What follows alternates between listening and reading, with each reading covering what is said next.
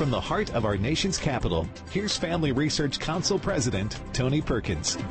Welcome. Thanks for joining me for this Thursday edition of Washington Watch. Well, coming up, members of Congress headed home last night as conservative members remain at odds with the GOP leadership in the House.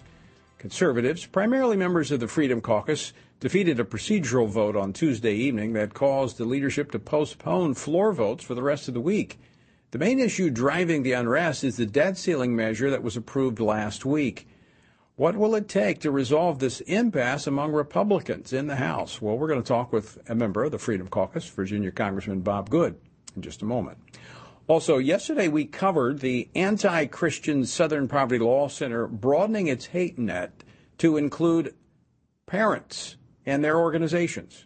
We have marked that there are actually 12 anti student inclusion groups in the country that are pushing to ban certain books, ban curricula, punish teachers who talk about inclusive education, and generally make our school boards miserable in seeking to provide an inclusive education for all. That was SPLC's new president, Margaret Huang. Now, notice that she repeatedly used the term inclusion. Now, if you really want a more accurate description of what she was saying, replace the word inclusion with indoctrination. Parents are tired of schools indoctrinating their children with leftist ideology, and so they are protesting. They are showing up at school board meetings to say, look, we don't want our tax dollars indoctrinating our children. So the SPLC, they're the really the attack dog of the left. Maybe, just maybe, they've gone a bridge too far this time. Tyler O'Neil, who has written the book, literally, on SPLC, joins me later here in the studio. And speaking of the Southern Impoverished Law Center, a report came out last night that gives credence to my statement that I made yesterday on this program that there's probably collusion between the Biden administration and the Southern Poverty Law Center. Well, last night a report came out from the Washington Beacon. Now, according to them, the author of the SPLC's hate report, Susan Corke, met in the White House earlier this year with National Security Council officials. Now, this sounds almost identical to what happened with the White House colluding with the National School Boards Association to label parents as domestic terrorists. We're going to talk about that as well. And speaking of parents, parents in California squared off with Antifa thugs as the parents showed up at a school board meeting in Glendale, California, protect their children from the LGBTQ curriculum. I'm going to be joined by one of those moms and an employee from the Los Angeles school system later here on Washington Watch. And finally, Dr. Pat Robertson passed away today at the age of 93. The one time presidential candidate led millions of Christians into political engagement through the Christian Coalition, and he equipped them with information through his very successful Christian Broadcasting Network and through Regent University. I'll be joined by a member of the CBN team, John Jessup, a little bit later here on Washington Watch. Our word today comes from Nehemiah chapter 6. Sanballat and Geshem sent to me, saying, Come and let us meet together in the plain of Ono. But they intended to do me harm, and I sent messengers to them, saying, I am doing a great work, and I cannot come down. Why should the work stop while I leave it and come down to you? And they sent to me four times in this way, and I answered them in the same manner. So here's Nehemiah. He's building the wall, and those who are attempting to stop the work are coming at him from every angle. My first observation here is that the opposition is persistent, and so must we be. But next, we must resist the distractions designed to keep us from our God given mission. There are times to meet and discuss differences, and then there are times to ignore the enticements to compromise and just do the work we've been called to. For more information on our journey through the Bible, go to frc.org slash Bible. Well, yesterday on the program, I discussed the SPLC expanding its hate group list to target concerned parents groups, in addition to Christian organizations like the Family Research Council. Well, new reports indicate that Susan Corke, the architect of the SPLC's hate group list, met with White House national security officials earlier this year. Now, you'll remember the FBI opened 25 preliminary investigations into parents as a part of U.S. Attorney General Merrick Garland's task force to monitor school board meetings. joining me now to discuss this and more is Congressman Bob Good. He serves on the House Education and Workforce Committee and is a member of the House Freedom Caucus. He represents the 5th Congressional District of Virginia. Congressman Good, welcome back to the program. Good to see you. Great to be with you, Tony. Thanks for having me again, my friend. So I want to start with the SPLC coming out uh, with their latest list of hate groups labeling parents organizations that are speaking out about what's happening in our schools. Now, we also have information to suggest that the author of this report meeting with the White House. This sounds like deja vu back to where we saw the National School Boards Association in collusion with the White House to label parents as domestic terrorists. Tony, this is consistent with the pattern with this administration, as you know, with all the harm that they have done. Uh, one of the greatest, uh, m- most damaging aspects of this administration is the uh, weaponization of the federal government, uh, federal law enforcement, and other agencies against uh, political opponents, those who dissent or disagree with the radical agenda of the left, of the Biden administration, and those who dare to question the efforts to indoctrinate our children in schools with anti-American ideology, uh, with racist ideology, with transgender ideology, or parents who stand up for the protection of their children against uh, a vaccine mandate uh, for a, for a virus that they were never seriously at risk for, or mask mandates, or stand up and fight for their children to have in-person education opportunity, or the, to have the right kind of curriculum that's what's taught to their kids, or at least know what the curriculum is and have a say in that, and then to be targeted uh, by this federal government, by this Department of Injustice. And it's not surprising to see the confirmation for this visit that you're referencing uh, from the SPLC to be meeting with this administration because this is who they get guidance from. This is who helps them strategize on how to attack those who are standing up for the right things in our country. You know, Bob, what's interesting here is that there's there, there's a clear set of issues for which the SPLC will go to bat for. Now, in times past, long time ago, they actually did advocate for uh, human rights going against uh, racist organizations. Uh, that was a long time ago. Now it seems to be right. the nexus seems to be any organization that takes a stand against the CRT in our schools, as you pointed out, the mask, which is the overreach of government, but primarily it hinges on the whole LGBTQ agenda that parents now are seeing what's happening with this and are pushing back. The only way for the left to succeed is to use the force of government, and that's where we see the collusion. Yeah, absolutely. And you're right. The default uh, position for uh, for the left, for the Democrats, uh, for uh, organizations like the SPLC is whenever you disagree with them or you challenge their narrative, you challenge their agenda, you challenge their position, then you're a racist, of course. You're a homophobe, you're a transphobe, uh, and they target you. I mean, whether we're talking about Catholics in Richmond, whether we're talking about parents who stand up for their kids' rights at school, uh, whether we're talking about pro-life protesters, whatever it might be. Those are the people that the uh, this administration considers to be the greatest threat to the country. That these are to be threatened, intimidated, harassed, arrested, even imprisoned uh, for standing up for what they believe in, for sta- for exercising, frankly, their First Amendment protected rights to petition their government with their grievances, to protest peacefully, uh, and and just to stand up for the protection of their own children. Their primary responsibility as parents for the protection of their children. But this is par for the course. This is consistent with how this administration operates, and that continues to be revealed day by day. So, Congressman Good, I mean, the question I think that's on the forefront of a lot of parents who are increasingly being involved in education and, and other organizations like our own that's been labeled and and as a result of them putting us on their hate map, we had a shooting here in our building 11 years ago. That's right. Um, Congress can't solve everything, obviously, but what can be done to, you know, and, and, and the SPLC has every right in in our country to be wrong and to be out there. So I, that, that's not the issue. The issue is the government holding them up as a credible source of who is, you know, a, a domestic terrorist organization, you know, this, you know, undefined nebulous term, uh, hate group, but they should not have the credibility of being able to work with the government. How do we address that? Well, uh, organizations like yours have a role. We appreciate how you're trying to help highlight this, bring transparency, some accountability in terms of public expo- exposure. That's part of it, of course.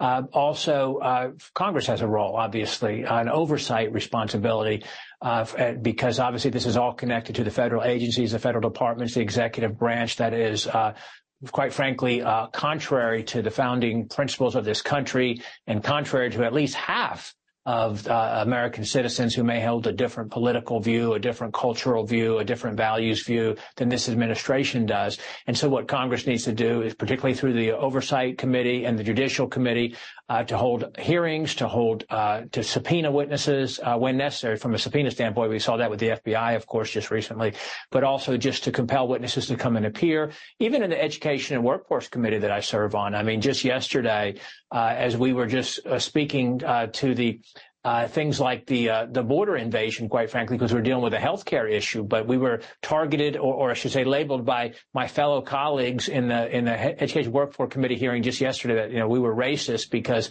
we think the nation ought to have a secure border. Uh, so that's what their default position here is in Congress. But we can't be afraid of that. We can't be afraid of the name calling or the labeling. Uh, we've got to expose what they're doing, uh, and then Congress needs to continue to do its over, uh, oversight responsibility as the representative of the people.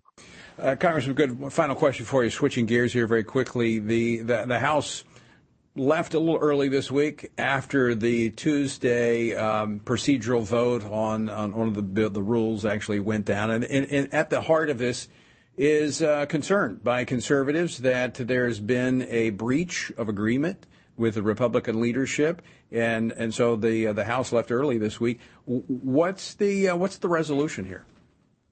Well, trying to give you the quick answer with the limited time that we have. Yes, there was an, a decision just kind of made organically on the House floor Tuesday evening that we were going to take down a rule to stop uh, the the, the, the uh, uh, legislative uh, movement in the House uh, to, to just say, hey, we're not going to stand for what happened last week with passing a massive spending bill uh, that didn't work through regular order that we felt like was a violation of the agreement that was made by some of my colleagues for Speaker McCarthy to become the Speaker of the House, uh, to cut spending, to institute fiscal reforms, uh, and and then there was some retaliation towards members who voted against the rule last week to advance the debt ceiling bill, which we think is a terrible bill. It basically adopts and uh, continues all of the massive spending of the Biden administration for the remaining year and a half that's left in his hopefully in this president's term. Uh, and every Republican who voted for that bill voted to own that that spending and to affirm that spending. Quite frankly, it keeps spending basically flat for the next year and a half unless there's new spending that's increased. But frankly, it's an unlimited increase of the debt ceiling, as much as Congress can spend. And frankly, this was, hey, we're hitting pause to say we're not going to continue down this track. We need to come back together and now and and and frankly break the coalition that was established last week between House Republican leadership and Democrats to pass massive spending legislation that's harmful to the country and ruins or, or further worsens our fiscal situation. Are you close to getting to an agreement? An understanding? Well, we're certainly having discussions. I'm still in D.C. Many of my colleagues uh, that are part of this uh, uh, initiative are, are, still here in D.C. And uh, we, we did get agreement to move Andrew Clyde's uh, bill protecting uh, pistol stabilizing braces. That's going to be voted on. That's going to be the first thing that's going to be voted on next week on Tuesday. but there's more than that to talk about on how we move forward together. All right. Congressman Bob Good, always great to see you. Appreciate your leadership on the Hill. Thanks for being with us. Thank you, Tony. Great to be with you. All right, folks, don't go away. More Washington Watch on the other side of the break as we go to the left coast to see what's happening in the schools out there. Today, more than ever, men need a reminder of what biblical manhood looks like and to understand God's good design for them, to serve as provider, instructor, battle buddy, defender, and chaplain. They need a battle plan to truly live out their role. Family Research Council's Lieutenant General Jerry Boykin and Dr. Kenyn Cureton's book, Strong and Courageous, a sequel to Man to Man, offers this battle plan so that men can pursue their God-given responsibility in a culture quickly turning away from God's design. The authors unpack the Old Testament book of Joshua as the focus of their study, asking readers to look to his leadership to help consider and apply the key principles of biblical manhood. It's time for men to accept their role in the family and community and truly embrace their God-given purpose. To order your copy of Strong and Courageous, A Call to Biblical Manhood, go to frc.org slash strong and courageous. Again, that's frc.org slash strong and courageous. Christians must be sure to faithfully think about the issues that have taken our culture and many of our churches by storm from a biblical perspective. Family Research Council's David Closson, along with co-authors Denny Burk and Colin Smothers, released a new book, Male and Female He Created Them, a study on gender, sexuality, and marriage to help Christians better grasp the Bible's teaching about these issues. This study presents a biblical view of homosexuality, transgenderism, and marriage. With this new resource, readers will be given guidance on specific questions related to preferred pronouns, identity, intersex conditions, and other matters that our churches must be disciplined discipling their members to respond to with love and biblical conviction. As part of the study, readers have access to supplemental videos by Dr. Albert Mohler, Dr. Heath Lambert, Reverend H.B. Charles, Dr. Christopher Yuan, Dr. Rosaria Butterfield, and others that expand and elaborate the themes of each chapter. To purchase a copy, go to hecreatedthem.org. Today we find that global persecutions of Christians is growing more menacing every year. Family Research Council's Lela Gilbert, Arielle Del Turco, and Lieutenant General Jerry Boykin's book, Heroic Faith, shares personal stories from those who have endured religious persecution and gives a close look at the dire situations Christians often face due to dangerous and sometimes deadly opposition to their faith. The book's true stories of persistence and faithfulness amidst crisis offer inspiration and hope. Heroic Faith also provides insights into the ideologies driving the hostility and persecution, what steps the U.S. government might take to help, and how readers can best respond to the struggles of the faithful. It is critical for us to learn from our brothers and sisters who are suffering deeply and to do whatever we can to help. You can get your copy of Heroic Faith wherever books are sold or by going to frc.org slash heroic faith.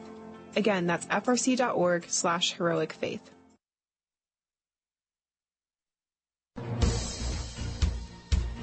Welcome back to Washington Watch. Good to have you with us on this Thursday. Be sure and check out the website, Tony Perkins. Lots of, lots of resources there for you, including the petition to go to the Weaponization Committee regarding the Southern Poverty Law Center. Folks, this is time to draw a line. This group is out of control.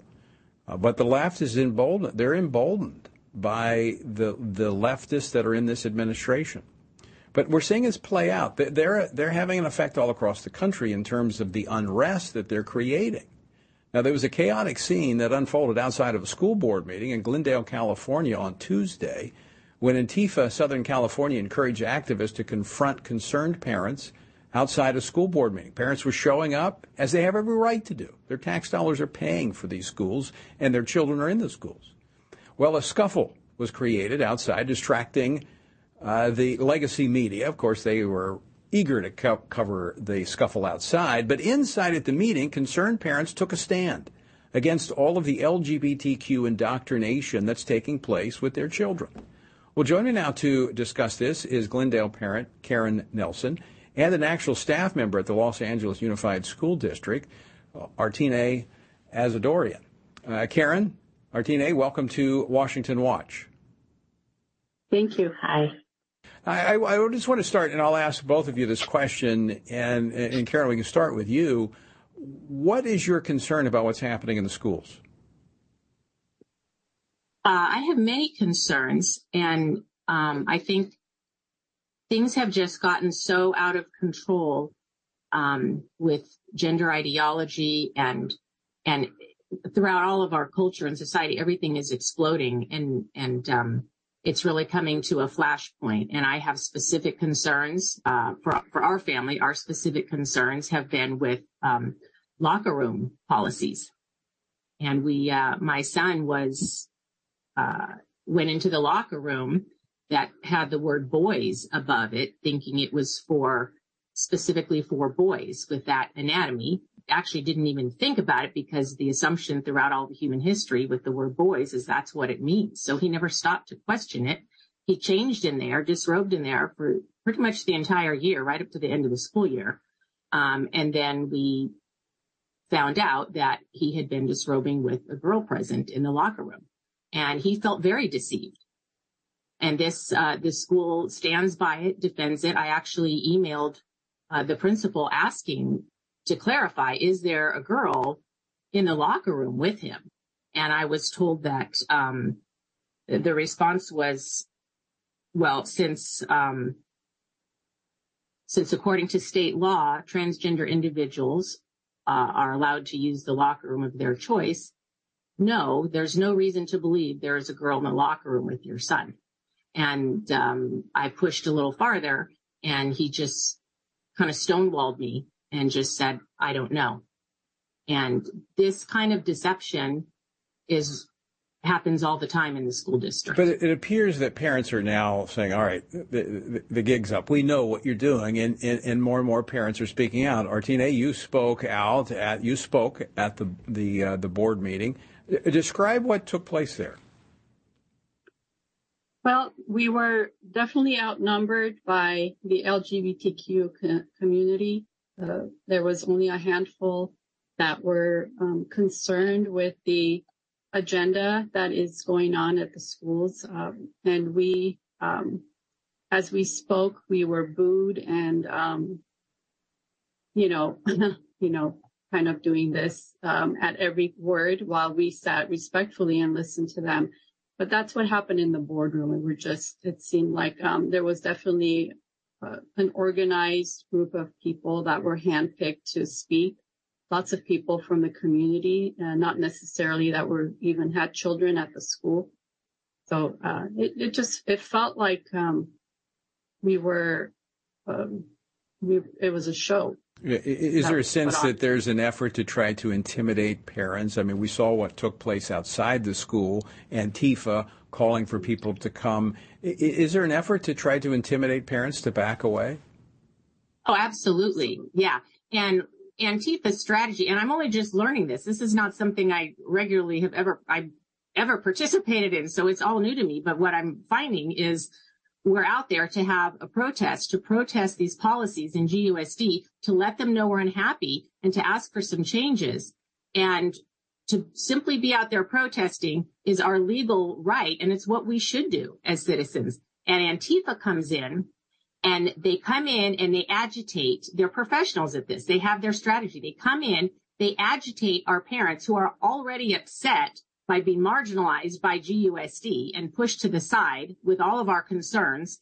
They don't care. And then Antifa comes in, finds these parents, especially the ones that are super angry at that moment. They know how to spot them. They know how to come in. They start antagonizing. They do their pushing, their shouting, their shoving to bring it to a fight. Then the fight ensues. Then the police come in, call it an unlawful assembly. This is what happened the other night. They come in, call it an unlawful assembly, disperse the crowds, and the protest then has to be shut down. Mm-hmm. This is their strategy for silencing our voices. They want their voices heard, but when it comes time for us to have our voices heard, they know exactly how to get us shut down. So, final question for you what do you see parents? How are parents responding to this? Are they are they emboldened knowing that this resistance, this opposition, the the marginalization that's taking place tells them this is important and they need to press in? Absolutely. I think, uh, especially the Armenian community, uh, as an Armenian, I'll speak for our um, community. We don't like to be uh, marginalized like that. You know, we've already gone through so much discrimination coming to a new country and then having um, our voices not be heard when we pay taxes. We're legal. Um, most of us are legal here and we're, we're, um, we vote. Um, and to have us, um, kind of ignored. Uh, there was actually a parent who spoke up and said, to uh, the superintendent, I told you this was going to happen, but you didn't listen. Mm. And he, he was so upset. He said, I told you this was going to happen and you didn't listen. So it made me think, oh, so there has been many active parents who have been warning them, look, you have to, you have to be transparent with your curriculum. You have to let us know what's happening because we want to have choice. Right. We want to have a say. And, um, you know, their answer is always, we're following the law. Well, and the Korean Americans, I think, are just now starting to find out. Uh, I have a Korean American immigrant friend this morning that I was speaking with. I had sent her a clip of what they were talking yeah. about doing on June 2nd. with all the rainbow celebrations. And um, I sent her that clip. She showed her friends, and they couldn't believe it. They were absolutely stunned. They had no idea, and they ended up keeping ladies, their kids home. Ladies, thank you for joining us. Got to leave it there. Folks, stick with us. We're back after this. Men are constantly told that there is no place for their thoughts and concerns about abortion. However, this attitude ignores the fact that both women and men are deeply and personally affected by abortion. Furthermore, one does not have to be a woman to know that abortion ends the life of an innocent, unborn child. Every man has a role to play in protecting unborn lives and supporting the mothers in their families and greater community, which is why FRC's Center for Human Dignity has released a resource titled A Man's Guide to Standing for Life. This resource was created to help men positively address the topic of life. This guide will equip men with phrases to utilize or avoid as well as practical tips for helping to protect life and the expectant mother or unborn child he knows. Every man has the opportunity to be an unborn baby's hero by stepping in to support a mother and speaking up for her child's life. Get this free guide at frc.org slash prolifemen to learn more about the important role men play in protecting unborn lives. Have you seen the Now We Live series? It is a six week worldview Bible study created in partnership with Family Research Council and Summit Ministries. This video series was put together to help Christians propel faith into action. It offers six free videos to prompt rich discussions about some of life's most foundational questions among churches, small groups, and families. Each video is led by well-known Christian voices and addresses questions regarding worldview, Jesus, truth, identity, and society. It's so important for Christians to both know the truth and to live in a way that is compatible with the truth. Being grounded in what is true and living out God's grace allows a believer's faith to truly transform one's own life and ultimately help transform a broken world. Equip yourself and other Christians to learn more about what it means to truly hold a biblical worldview. Access this important series by going to frc.org slash worldview. Again, go to frc.org/worldview.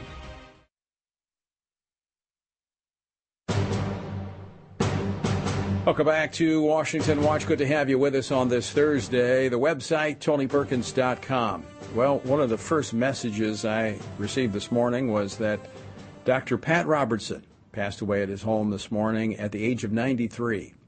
Now, Pat Robertson was a giant in the Christian community, serving as the founder of the Christian Broadcasting Network and the founder, chancellor, and CEO of Regent University. And personally, I'm grateful for his vision and courage, which actually led to my introduction to the world of government and political action. After he ran for president in 1988, he launched the Family Research. Uh, he, he, launched the Christian Coalition. Of course, that's been a great ally, the Family Research Council. And since I've been here over the last 20 years, I have, have had an opportunity to talk to him on many occasions. But he was a, he leaves a strong legacy of Christian responsibility, Christian activism, and he has literally reshaped the political landscape of America because of his obedience. Joining me now to talk about this is John Jessup. He is a CBN news anchor and the co-host of Faith Nation, and I often have the privilege to be on his show, and so I'm honored to have him on mine. John, welcome. We're turning the tables here, Tony. Thank you for. We are. Me. I get to do the interview, the uh, the interview today. Now, this is you know, when something like this happens, people reflect on the individual, and you, having been at CBN for a number of years your thoughts on uh, Dr. Robertson? Yeah, it's a it's a staggering loss, Tony. Um, we at CBN internally have known for some time that uh, the time was coming close. Uh, I work with Abigail Robertson, his granddaughter, in the D.C. bureau. She's our White House uh, correspondent, and uh, she's kind of kept us plugged in. Um, so, of course, this is a huge loss for CBN. Anytime an organization loses its founder, its figurehead, uh, it's a huge loss, but Pat has been central to the ministry for 60 years. Uh, on top of that, um, you know, he's a family man. He's a father, a grandfather, great grandfather. Um, so it's a heavy loss for the family, and we're mourning with them. Uh, we're also celebrating them uh, with them for a few moments. We had some time with Abby today, and she was sharing some reflections. She flew out last night to spend some time with him, and and um, as we mourned, we were able to celebrate because we were reminded of what she said. Pat had told her um, that the best days of CBN are ahead. And we believe that. So the mission and God's plan for CBN continues as it did yesterday and as, has for the past six years, which is to preach the gospel. I often describe him, along with Dr. Falwell, who was kind of a mentor of mine, as uh, part of the Mount Rushmore of mm. evangelicals. Mm. Uh, in, in, part, I, I, see him very much like Dr. Falwell. Both had institutions of uh, higher, higher learning, but they poured into the next generation, and it wasn't about them. It was about the next generation. It was about equipping, educating others. That's 100% true. I think what's interesting is, you know, two years ago, almost Pat stepped down as the host of the 700 Club. It's something that he had, um, of course, created. It's something that was dear to his heart. But the one thing that he didn't step down from was being chancellor of Regent University, one of the Christian premier uh, universities in the country. And, um, you know, its motto is uh, Christian leadership to change the world. So I think his his desire to stay on and impact young people's minds and to shape future leaders, like you just said, it was core to who he was. Any personal interactions and, and, and experiences you've had over sure. the years? Um, you know, they were few because I work in D.C., but um, the few interactions I've had um, were through his granddaughter's weddings. Um, just to see him, I could see him. Uh, uh let me just be very candid when you're the CEO and the founder of a company, there can be stories about um, how it's difficult to work for this person because you have high expectations. Um, the three pillars of CBN's values are innovation, integrity, and excellence. So that's what he's expecting to see. What I was surprised to see in my interactions with him was just how humble he was. Uh, I, I, think he had high expectations, but he himself saw uh, who he was as simply a servant of God um, and, uh, you know, my last interaction with him was a few months ago on his 93rd birthday. We had this big celebration on the 700 Club. He came back, and uh, there was this moment where he was on the set by himself. And I, um, I walked up and I just said, Dr. Robertson, I just want to say thank you for uh, your service, for your obedience, and your faithfulness. And he just looked at me. He said, Thank you. And you do a great job. um, so he turned the tables, and I think that that humility was really a hallmark of, um, you know, he often said, if I did anything good, that was God. If I failed or did anything bad, that was all my fault. So that that really marked me. Well, he he was an encourager, and as you said, he's built an organization that far surpasses the ability of one man. Mm. He's built a unified organization with a vision that will carry it into the future. That's absolutely right. You know, uh, he would often tell our partners he prayed for three things for wisdom, for God's favor, and his anointing. And the one thing that changed my prayer paradigm was when he said, I prayed, God, I want to be a part of your plan. Yeah. And I realized I used to pray, God, would you bless my plans? So I feel like we've, we've all been able to walk in that legacy, being a part of God's plan, because he was faithful with that yes. But John, the only thing I have left to say to you is, how'd you get stuck in Washington and not in Virginia Beach? Uh, it was part of God's plan. I, I, honestly, if someone said that I, I, would work at the 700 Club 20 years ago when I first started, I'd say absolutely not. Um, but God had this uh, plan for me to be a part of the newsroom. Uh, I saw myself as a straight news guy, and I figured I could do that. Um, but man, it's just been a tremendous blessing. I've learned so much working in DC. I've been able to meet fine folks like you and learn from you, um, and just uh, it's just been a blessing to cover what's going on in the world from the seat of the world's power. Well, let me say we appreciate you and we appreciate CBN and CBN News uh, because we know that our viewers, our constituents, they look to CBN. And if there was ever a time that we need news from a biblical perspective from people we can trust, it's it's now. And I'm glad you're one of those guys, John. Tony, I really appreciate it. Thanks for having me on today. All right. John Jessup, thanks so much for being with us. Well, folks, don't go away because on the other side of the break, we're going to have more Washington Watch. We're going to take a deeper dive into the SPLC, the Southern Impoverished Law Center. In fact, we're going to have Tyler O'Neil, who literally wrote the book on the SPLC. He's going to join us to discuss their latest antics and how the left uses them to influence the federal government.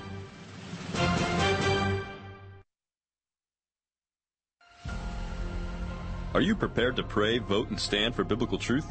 It is imperative that Christians pray for their community and culture to steward their role as a citizen by voting and to stand for biblical truth. This means that Christians must be intentional about seeking after the Lord in all things.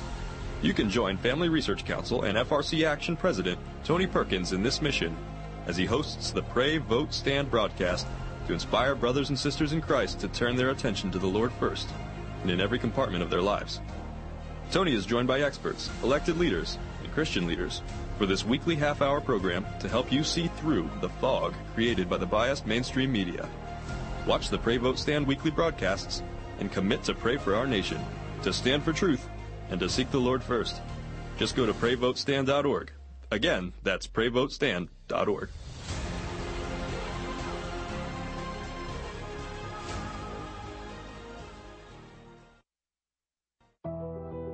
Tech censorship is on the rise. Big tech companies are attempting to cancel conservatives and Christians, which is why here at Family Research Council, we've decided to be proactive so that big tech cannot silence us completely.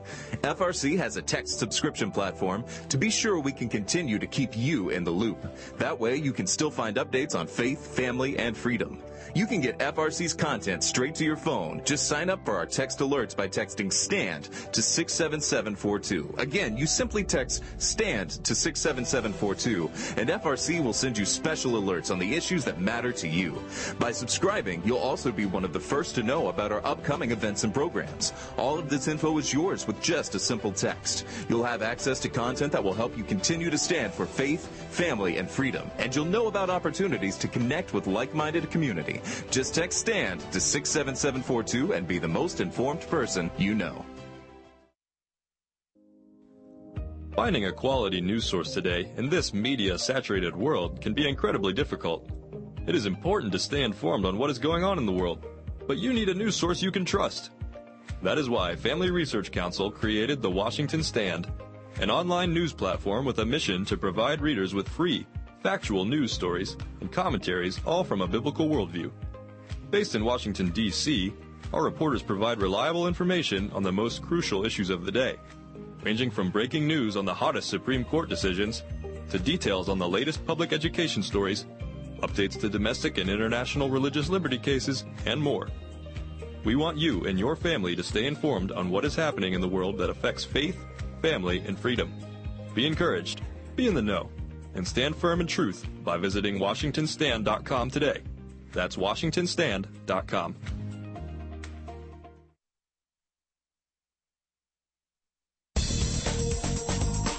This is Washington Watch. I'm Tony Perkins, your host. Good to have you with us on this Thursday afternoon. And be sure and check out the website, tonyperkins.com. As I mentioned, lots of resources there for you, including a link to sign the petition to the Weaponization Committee regarding the Southern Poverty Law Center.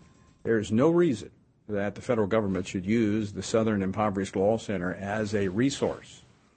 And so we're going to continue to look at this. Uh, we're going to look at the, uh, the, how the tentacles of the Southern Poverty Law Center are intertwined throughout the federal government, including all the way up to the White House. Now, this is a, uh, a, a junk mail fundraising firm oh, by the way, had a staff attorney arrested earlier this year on charges of domestic terrorism in Atlanta. Uh, and, and, they said they, he was an observer there. Actually, that's even worse because he was defending Antifa. Now, their hate map, as I mentioned earlier in the program, inspired another domestic terrorist, Floyd Corkins who uh, attempted mass murder here at the Family Research Council 11 years ago. And now this same organization has brought this same danger to concerned parents working to protect their children from the indoctrination of the left in schools paid for by the parents' tax dollars. Joining me now in studio to discuss this is Tyler O'Neil. He is the managing editor of the Daily Signal, another great resource out there for you, and the author of the book Making Hate Pay the corruption of the Southern Poverty Law Center. Tyler, welcome back to Washington Watch. Thanks for coming to stu- in the studio. Always a pleasure to be here.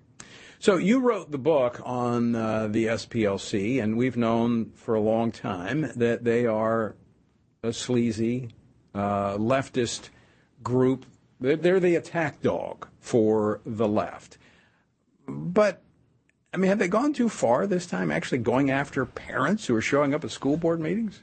Yeah, you would think so. Uh, this organization is utterly, you know, morally bankrupt.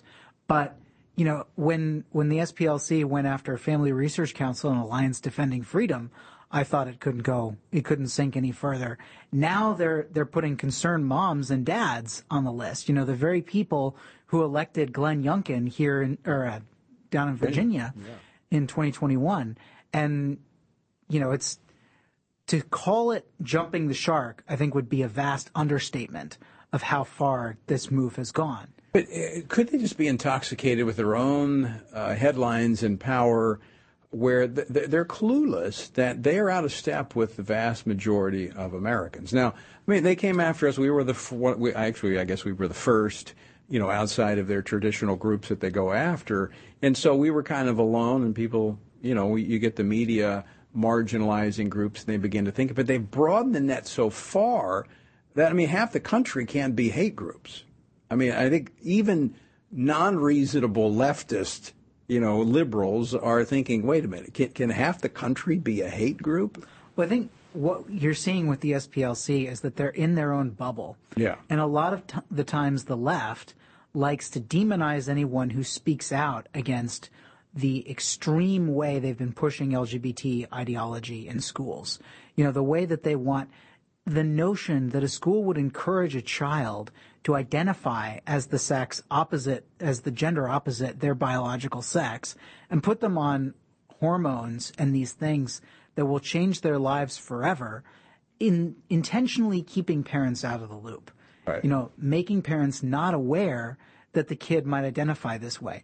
But you know, the SPLC is trying to cover for this extremely right. radical movement. Cover, they're so they're, the cover. So they're demonizing the people who come out and say the truth about it. And, and frankly, they have every right to do that, okay? And I said this earlier. They, they have a right to be stupid. Uh, this, this country gives people a right to do the wrong thing.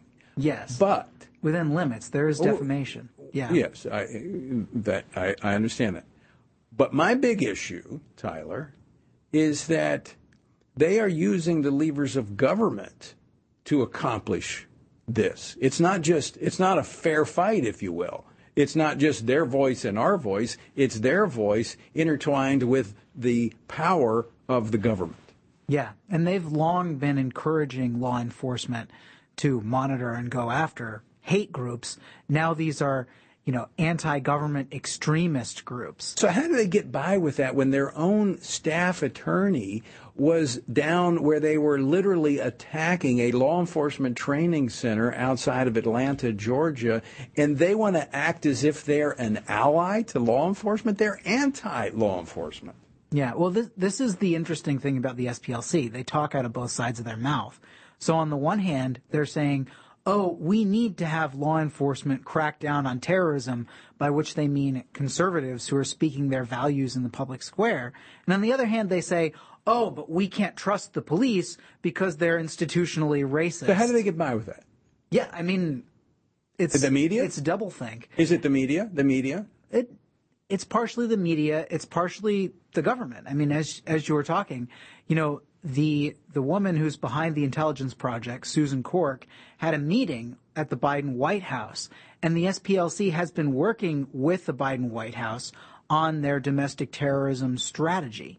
So, I mean, this goes all the way up to the top, and President Biden nominated the SPLC attorney Nancy Abudu, and I mean, right. oh, FRC radical. was on the the front lines trying to block her confirmation, and somehow she actually made it through the Senate.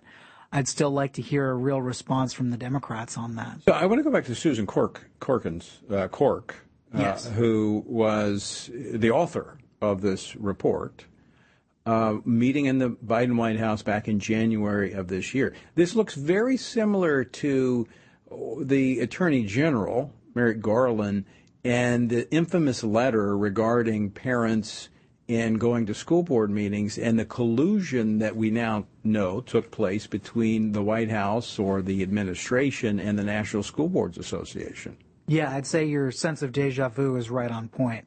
Um, what we what we're seeing here is the Southern Poverty Law Center. It's almost like the Biden administration is outsourcing its attack on parents to the SPLC as their partisan attack dog, so that the next time there comes an opportunity for them to sic government troops on concerned parents, they can point to the SPLC and say, look, they identified these as anti-government extremist groups.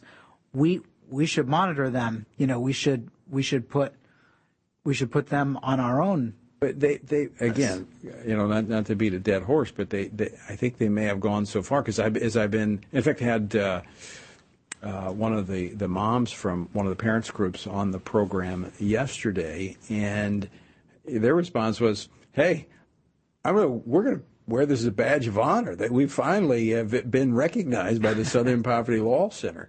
And I'm, I'm just wondering, actually, I, I could see groups saying, you know, uh, labeled by the Southern Poverty Law Center. I mean, that's it's almost a badge of uh, of honor among conservatives. Yeah, I, I would consider it more of a badge of honor if it wasn't the case that a lot of times when you Google these groups, the Southern Poverty Law Center smears are the first thing that come up. Yeah. I'd consider it more of a badge of honor if organizations didn't struggle to still raise money and to gain the attention that they deserve in the media because the SPLC was branding, smearing them hate groups. I think this still carries a lot of negative weight, even though people like you and me, we know not to trust the SPLC. But see, that's why I think is, is they is they put more people into this uh, this pot, and then you see actually corporations. I think one of these corporations are now going to have to answer for this.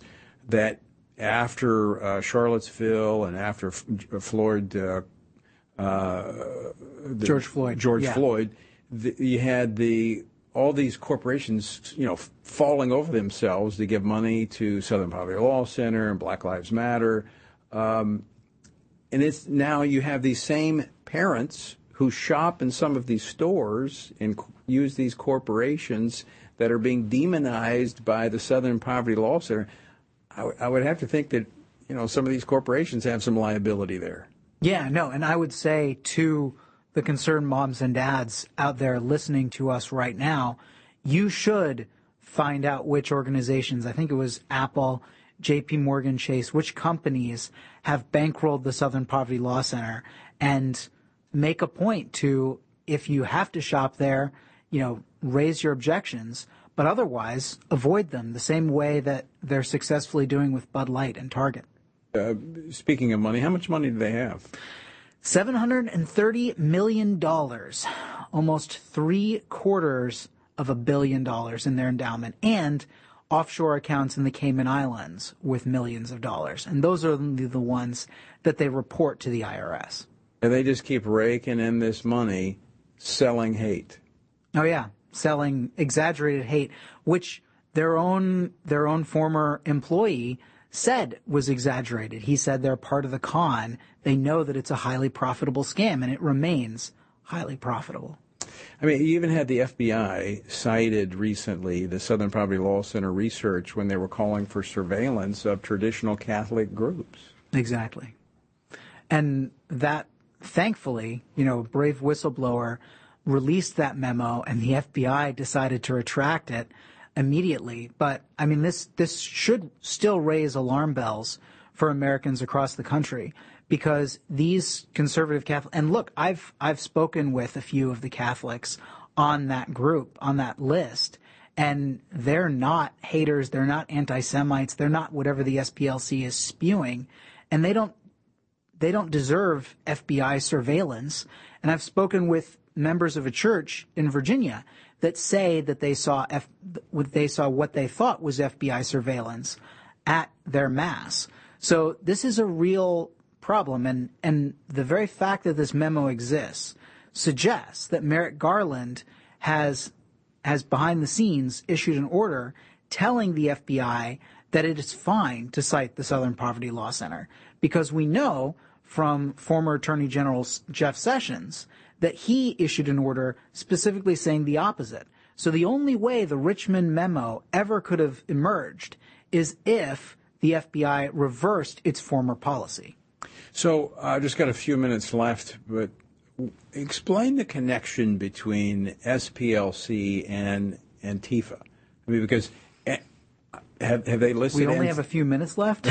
have they listed Antifa as an extremist or a hate group? No, they haven't listed Antifa as a hate group. They haven't listed, you know, Jane's Revenge as a hate group. They haven't listed anybody on but the left. But all of them are connected with violence. Yes, exactly. So the way they get around Antifa, they they actually attacked. Not only did they not attack Antifa or list them as a hate group, but they attacked the Trump administration for suggesting that Antifa should be marked as a terrorist group. And they're acting as though this was attacking free speech. Meanwhile, they're putting Family Research Council and Alliance Defending Freedom on a map that has been tied to domestic terrorism in the past. And, and, and we have no connection with violence whatsoever. But the groups that they support and run with I mean, that's basically all they do is incite violence. Yeah, I mean, how do you define Antifa? You you always see them in their masks protesting, doing throwing Molotov cocktails at police and trying to prevent a police construction. It's yeah. All right, Tyler, um, what do we do? How do we address this? Well, you can buy my book. Of course, everybody says that, but it's called Making Hate Pay. There is a concrete act that we can do right now to make the SPLC, to hold the SPLC more accountable. And that's supporting du- uh, the, D- the Dustin Inman Society. D.A. King is the first hate group whose defamation lawsuit has made it to the point of discovery, which means he can request SPLC documents. But he desperately needs money to keep his or, his lawsuit going. He doesn't have $730 million right. like the SPLC does. So you can support his lawsuit on GoFundMe and on GiveSendGo. If you just search Dustin Inman Society or D.A. King, it'll come right up. And, and please chip in some money to keep his, his lawsuit going because he, his lawsuit represents the most concrete threat right now. What, what attorneys are representing? Does he have private representation? I believe he's pro se and he's made it here on his own. So one of, one of the reasons why he needs, he, he may not be pro se. That's one of the reasons he's trying to raise money but lawsuits are not cheap and he's not a lawyer by profession. So this is, and he only made it past discovery because in this particular case, the SPLC said he wasn't a hate group and then they said he was a hate group. And I mean, there are other, there are other examples, but they also registered a lobbyist to oppose a bill that he was supporting right when they decided to designate him a hate group. So I think there's clear motive. Well, that's that's a that's a mo of uh, of the Southern Poverty Law Center. I mean, just like they're doing to these parents, and this is not new, by the way. I didn't I didn't mention it. You know, I think back in 2010 was a group in a parents group in Minnesota that was opposing an LGBT curriculum, and the Southern Poverty Law Center uh, labeled them a hate group. So this is their this is their their mo. You yeah. ha- if someone opposes the left's agenda, they slap this uh, hate label on them to try to silence them. Well, if you see an organization on the list, it falls into one of three categories. Either it's an effective social conservative or, um, you know, or immigration organization that's calling out the radicalism of the left, or it barely exists at all and it's just there to pad. So they can make money and show more numbers. Or it's one of these actually you know, teeny tiny, you know, they do actually hate people and nobody listens to them. So those, those are the groups on the list. Tyler O'Neil, thanks for coming in. Great to see you. Hey, my pleasure. Always glad to be here. Appreciate uh, what you guys do over there at the Daily Signal.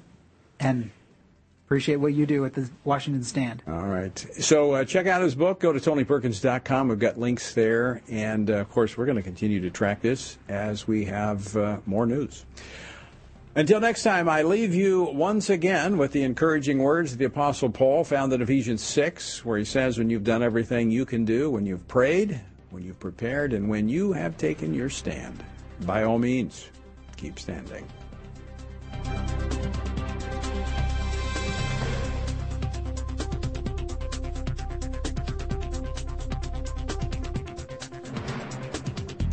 Washington Watch with Tony Perkins is brought to you by Family Research Council and is entirely listener supported.